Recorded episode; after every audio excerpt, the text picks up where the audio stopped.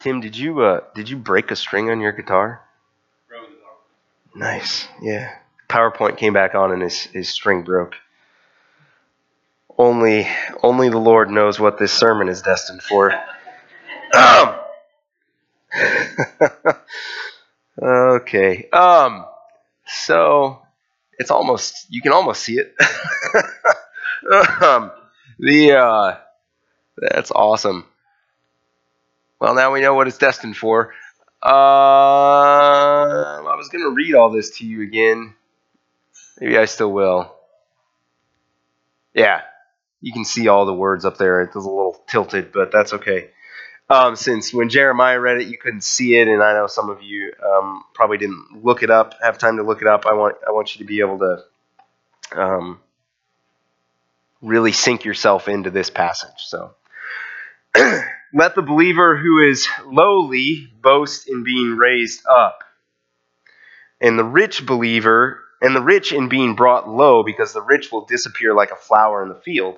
For the sun rises with its scorching heat and withers the field.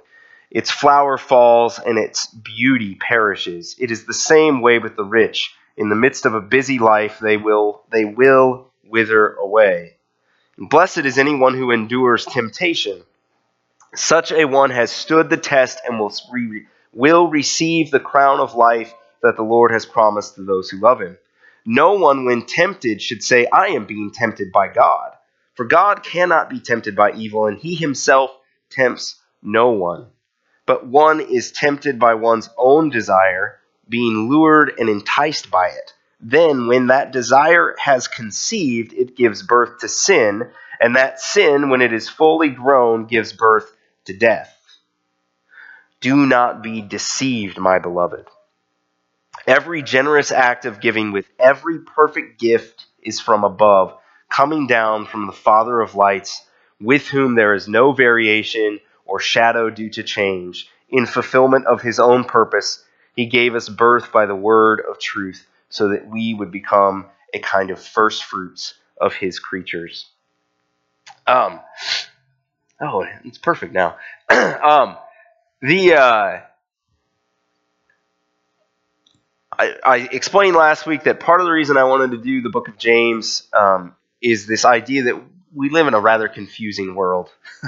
um, it's just like you don't know what to believe about all sorts of different things about what's true, what's not. You know, one person says um, that the the sky is blue, and the other one's going to tell you it's something else, and I don't know. It's just a bizarre, strange, unprecedented. Like we've got so much information, we don't know what to do with it now. Um, Whereas, you know, in in history, often the problem was you weren't given enough information, right? You were just given the information that people wanted you to have.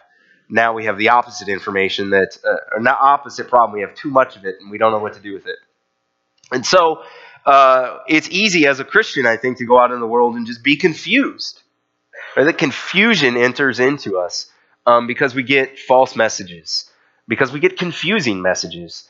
I was thinking about a uh, a commercial that I saw a few years ago that um, was from a uh, an internet security program, and it was this this uh, cartoon. It was the the commercial was this cartoon of this guy who was like walking around with his cell phone, and there was this other like cartoon cloud of all of his stuff that was like on his phone or his tablet or whatever, and uh, and there were all sorts of people who were trying to like steal and get access to that stuff. You know, he's on the subway or whatever, and and somebody's trying to get access to um, his passwords while he's on the subway using his.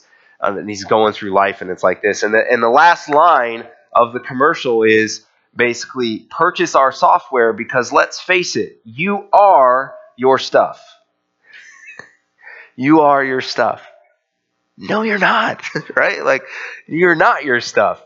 But um, but that's the message, right? That's the mark. Like we're constantly overwhelmed by marketing. Um, I, you know, I complain all the time about Christian marketing, and I know you're probably tired of me hearing, tired of hearing me say it, but like, just that that the the church, there's this marketing message of it's got to be bigger, it's got to be brighter, it's got to be polished and wonderful, and so so what we've had so far today is just not church compared, you know, like we, not polished. So, um, but these people that James is writing to, it seems to me that they've been confused um, about some things. And this this this passage that we've read, um, it may it, in your Bible, it probably has a section, a heading for for the section about um, the rich people and the poor people, and then it's got another section and a heading for the the trials and temptation stuff. But in my mind, those two actually go along together because they're both about being confused about things. Um, they're about being confused about the truth. About being confused about the truth. This made me think. Uh, it's made me think a lot about confusion this week. Um, I read this morning that in Indianapolis, so in Indiana, on a on a road that I've traveled many times, Interstate 70, that there was a um, a, a semi truck going down Interstate 70 that was carrying 38,000 pounds of marbles yesterday. 38,000 pounds of marbles, and they all spilled, right? It's going down I 70. Can you imagine confusion, right? You're behind. I don't think anybody died, or else I wouldn't make fun of it, but like 38,000 pounds of marbles, and they're all bouncing along interstate. So, like that, sometimes that's the way I feel when I'm going through my Facebook feed, right? Or like looking at the internet. It's just this barrage of, of marbles confusing my path. Um, so there's that kind of confusion. And I was thinking about like, that's like external confusion, right? And it's accidental confusion. Like the semi trucker, he had no intention, right, of doing that. At least we think not. Um, it would be the most bizarre attack um, that we've ever seen, but but probably not unintentional, right? And then there's like there's like intrinsic confusion that comes from within us um, that that also might not be intentional too. So um, I'm thinking about yeah, I've talked about me being colorblind before many times, and uh, so I loved art class right in college or in high school. I loved drawing, and uh, I got to painting like painting one right the, the, very first introduction to painting, and the assignment was to pick um, a famous picture um, a famous painting and do a reproduction of that painting in class. And so I chose Starry, Starry Night by Vincent van Gogh, and I spent like the first two or three weeks of class painting this painting. And uh, I handed my painting in after two or three weeks of working on it, okay? And I hand it in, and um, my I get it back, and my teacher has given me an F. And I'm like, how do you get an F on a painting, right? Like, and I bring it to her, and I was like, I really, I kind of thought this was pretty good, right? And she says, The sky is hot pink. Like, what? what do you mean the sky is hot pink? And my mother, I've never seen my mother go to bat for me more than like, he's colorblind. She's like, she went the whole like disability route. Like, you can't give him an F for his disability. no, I, I got an F. Um, it was really unfortunate. But like, I, you know, I didn't intend to do that, right? I didn't come to the table and like, I really hope that my my color blindness will cause me to be bad at painting. And that was actually the end of my art journey until I became a pastor and I picked back up drawing, right? But uh, because I couldn't paint, I can't paint. I can't. I mean, I, I literally can't um, because I I can't see the even if even if the little you know jar that's got the paint says exactly what color it is. As soon as I put it on the canvas, it's to mix in with that anyway. I just can't do it. I'm not capable. I have, there is something that confuses me and makes me incapable. It's a, an overwhelming intrinsic confusion that makes me incapable of being able to paint. Um, then there is uh, intentional external confusion, okay, where um, somebody on the outside of you intends to confuse you. Right? Confusion, I'm, I'm using as a, as a really broad term. Okay, um, I'm thinking I, when this just came into my mind. Okay, um, while uh, Tim was singing that song by Third Day about your love is like a river, it made me think of um, an article I read a while back about the Mekong River. Okay, so it's in Southeast Asia. It starts um, in in China and and spindles its way down through uh, Southeast Asia, through Myanmar and and Thailand and and uh, And for centuries, millennia, it's been extraordinarily crucial to um, to life, right? I mean, life springs up around rivers. Right? People need rivers, and and places that aren't industrialized, um, you have to have a river. And so um, people live off of fishing, off of the things that the that the river provides. And what's happened though in the last uh, last 50 years is that on the Chinese side of the border, they've started to dam up the water, right? And they they have done it to an extraordinary amount so that when the water gets to um, places in southern Myanmar, it is com- so diluted, right? Because it's been confused in the, the beginning, right? It's been used for some other purpose. The path of the river has been confused so that it can't do what it was supposed to do. And of course, the you know like Myanmar's never going to be able to stand up against China or whatever. Like that's just not they're not going to happen. And so you got all these farmers that are, are not fishermen that are trying to figure out how do I survive because there aren't fish anymore because the river's been diluted. Um, or there's the uh, the issue of people who just enjoy confusing other people, right? They just enjoy making you not know what you're supposed to think. Um, I think that probably what James is dealing with when he's writing to these people is more like that image of that river, where they're supposed to be given life, right? They're supposed to have been given this good news about this good God. And somewhere along the line, um, they started to have some deep temptations for thinking things that are simply not true, and which was like damming up the water of life. So the uh, the first one is he says, uh, you know, a believer, a, a, poor believer ought to ought to be um, ought to take uh, what is it? Take joy or something in um, in being lifted up, right? So that what God does is He lifts you up. Your poverty, when you come into this building, when you are in the church, you you don't need to worry about how much money you make because your status in the church does not depend on your poverty It sounds like somebody had been telling them, no, no, no, no, actually being poor, you should trust the fact that you're poor. That's who you are.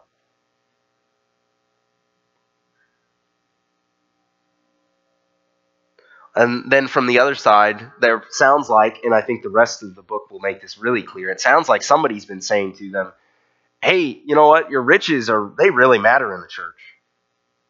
And so James is saying, no, no, they don't. In fact, your riches will be taken away from you. They are not something that exists in this river. Don't confuse the river. Don't confuse the path. You don't get to lay your riches before God and say, I'm better than so and so because of my riches. You don't get to lift yourself up. You don't be, get to be exalted the way you are in society because of what you've made or what you've accomplished or what you've done. And so the river has been confused for them. Somebody, otherwise, why would James say it to them, right? Why would James say, You who are impoverished should uh, take joy in the fact that God has lifted you up? Unless they're tempted to think that that's not true. And then the next paragraph says, um, Blessed is anyone who endures temptation. Like, we don't have to be rocket scientists to figure out that's not an easy thing to believe. Right? We, we, we think that trials are bad. we think that temptation is bad. I, um, I was thinking, I was thinking about sharing this last week, but I, I kind of forgot, and, and that was when um, I was going through a really, really hard time in in high school, and I told this Sunday school teacher, and the Sunday school teacher told me, um, "Well, you must have unconfessed sin in your life because that's why bad things happen to Christians." So I went home. I went home and I read the book of Job and I made like an outline of the book of Job and like gave it to them. I was not an easy kid to have in Sunday school, okay? I really was not an easy kid to have in Sunday school. I've told you before, I got kicked out of Sunday school more than once. More than once. This is not related to this at all, but one time the, the teacher told me that um, Satan had been the worship leader in heaven. And I was like, well, where does the Bible say that? And he was like, well, it's in there. No, but really, where did you just said it was in there? Where is it? No, it's in there. Where is it? No, it's in, wear it? And I was gone. um. Anyway, my parents had quite the talk with me after that. Um. The uh, so they're being tempted, like any and all of us, to think trials are bad. Trials mean that you're there's something wrong with you, or trials are they don't produce endurance. They're just nasty things you have to go through in life. Maybe they are. I mean, the the health and wealth and prosperity gospel is is is not something new. I mean, that has been stuff that's been going around for a long time. If you just you know check the right boxes, do the right church things, then God will God will fill you up with with nothing but um, nothing but earthly success. So the, the, the river's been confused. They've, they've diverted it to say trials are a bad thing. That's not part of the Christian walk. And James is saying, no, in fact, they're good. They're, they're essential. They produce endurance. Um, another one that, that I think is fascinating and just crucial because it speaks so much to my own story, I guess, is apparently somebody thinks that God tempts people, right? Somehow, some way they they have been confused to the point where they somebody must be thinking or James is worried that somebody is thinking that God tempts people. If you're like me, that might speak to something deep in your soul a fear that God isn't actually good. That God may actually tempt you to do evil. That God may actually be a tormentor. Now, notice he's not talking about testing, right? He's not saying God doesn't test us.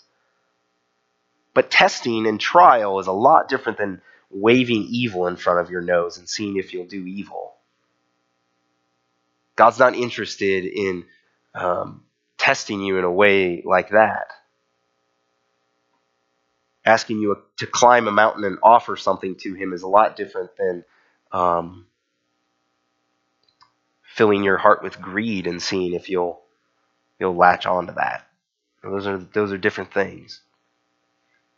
So God tempts us no, he doesn't, says James. Can't, won't, never. That's not the truth. And you can see that if if the river that they've inherited has been diverted in such a drastic way, well then the life of faith is just gone, isn't it?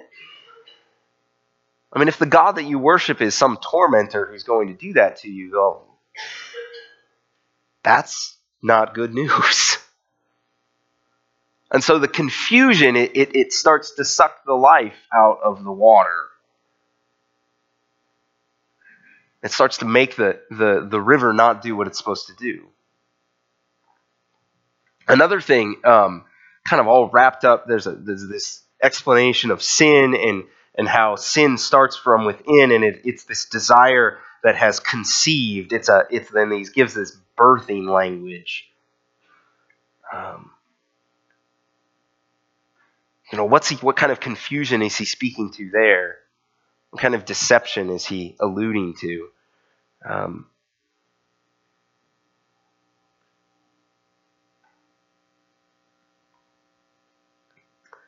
but he ends with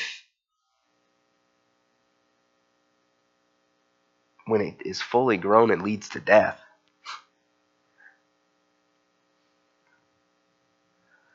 I am certain I am certain that there were probably Christians from the earliest time who wanted to think that that wasn't true. Who wanted to say, nah, sin probably doesn't lead to death. I mean, that is, uh, that is a constant temptation in today's world to lessen the consequence of our own evil. And that's when he says it, right? When he says this about sin leading to death, that's when he says, Do not be deceived, my beloved. Do not be deceived. This desire that comes from within us, this desire that, that gives birth and grows fully and matures and leads to death, um, it's an eternal thing, right? It leads to eternal death. But there are symptoms of it in this life, too. There are symptoms of it in this life, too. So that if it's greed, for instance, greed produces superficial relationships and destroys real relationships, kills them, right? Chokes the life out of them. That is a symptom, a shadow of, of the, uh, the eternal and spiritual nature of, of what's happening is death. So do not be deceived of the consequences. Do not be deceived of where this path leads of letting your sin give birth and be grown and mature.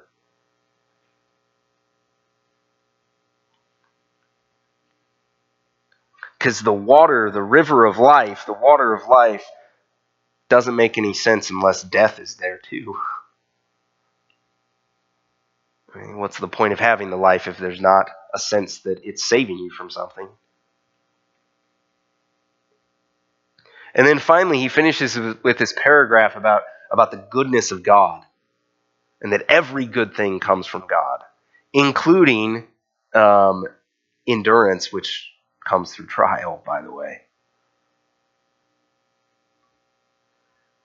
And so maybe somebody, as we've talked about, maybe somebody in within James's world is confused, been deceived into thinking maybe God is in fact not good.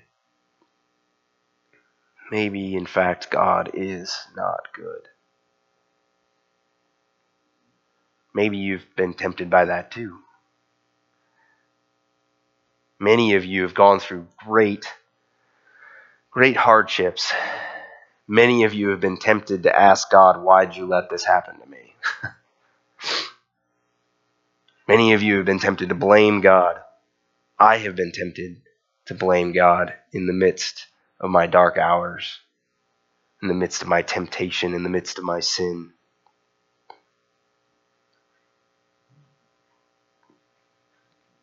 But let the water flow freely that God is good. He gives good things. He does not change. There is no shadow or turning with him. He continues to be water of life. He continues to be good in the midst of suffering. He continues to be good in the midst of your temptation. He continues to be good in the midst of your confusion, no matter our confusion cannot change who He is. I just uh, just reading that um, every generous act of giving with every perfect gift is from above, coming down from the Father of lights, with whom there is no variation or shadow due to change. In fulfillment of his own purpose, he gave us birth by the word of truth. And so we birth sin, and he gives birth to us, to our life, to our light so that we would become a kind of first fruits for his creature, of his creatures. Um, so there in your in your worship folder, there's a um, a little blank road sign for you. I think that's last week's. that's no help at all. Yeah, so there's this blank road sign for you. Um, think of it as, as a sign that's diverting the water, a sign that's there to confuse you. Um, so, what are you confused by? What is blocking the flow of the river of life in your world? What is keeping you from latching on to who Christ is. Maybe it's one of these things. Maybe it's something else. I think um, what's really important to remember and is to think about and to finish with is that river if you divert it and you confuse it and you you you suck the life out of it we don't change then right we change because of the truth. We become doers of his word and doers of his life and doers of his righteousness and doers of his goodness because of the truth. And so if you confuse the truth we we don't become the doers. We don't become the lovers. We don't become the agents of his kingdom in this world because we've, we've dammed up the river so that it cannot come to what it's supposed to become. So that the, the message here is get it right because you are his creature. And the very next thing is be doers of the word. That's his next line. Don't be a hearer of the word, be a doer of the word. He has created us so, for the sake of doing His will in this world. And so, if you care about the world, if you care about the darkness out there, if you care about the person to your left or to your right, if you care about our neighborhood, if you care about our church, if you care about all of those things, then do the hard work to get rid of the confusion and to build your house on the rock of what He has said and what He gives us, the, His commandments, His teachings. Be people of truth and not people of confusion.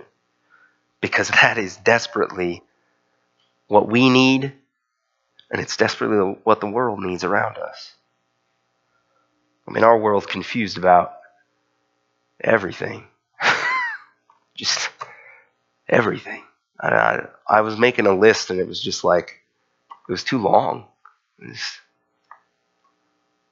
I, I heard a, a guy interviewed not that long ago about um, he's talking about adultery. He said uh, it was like an actor in some show. He was like a, a, an actor in a show that there's this affair in the show or whatever. And he's so he's talking and he says, you know, I just don't understand why our our culture um, punishes people who have affairs. You know, they're they're just doing something that makes them both happy.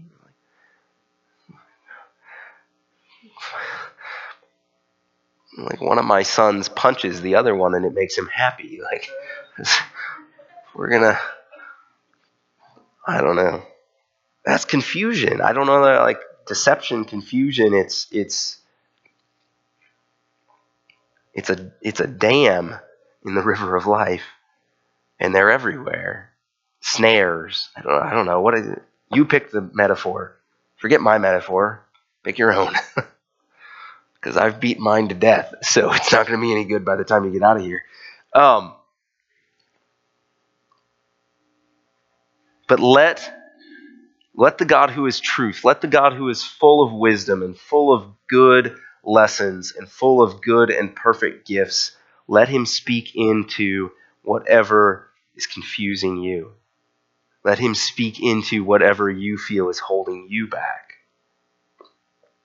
And let us put him ever before us so that we are rooted in the truth and that we are building our house on the rock, the rock that will stand through, um, through the storms, the rock that will stand through the confusion. Let us be his creatures. Let us be people of life in a world of death. Let's pray.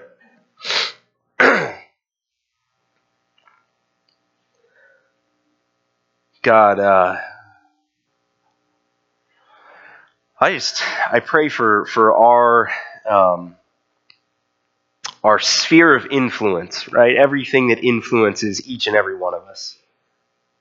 I just pray that we would, we would toss aside all the things that entangle us. that your Holy Spirit would convict us to set our eyes firmly on your Son, Jesus. That we would let Him tell us what is right and wrong, what is good and not good, what is death and what is life. Keep rescuing us from the death that wants to be born within our souls. Keep filling us with your life. Keep holding us tight. Keep teaching us. May we be a church that is shaped by you in a way that empowers us to live your life and your goodness for one another and for our world.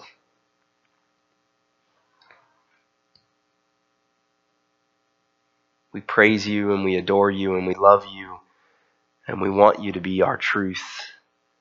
So get rid of our confusion. In the name of Jesus Christ we pray. Amen.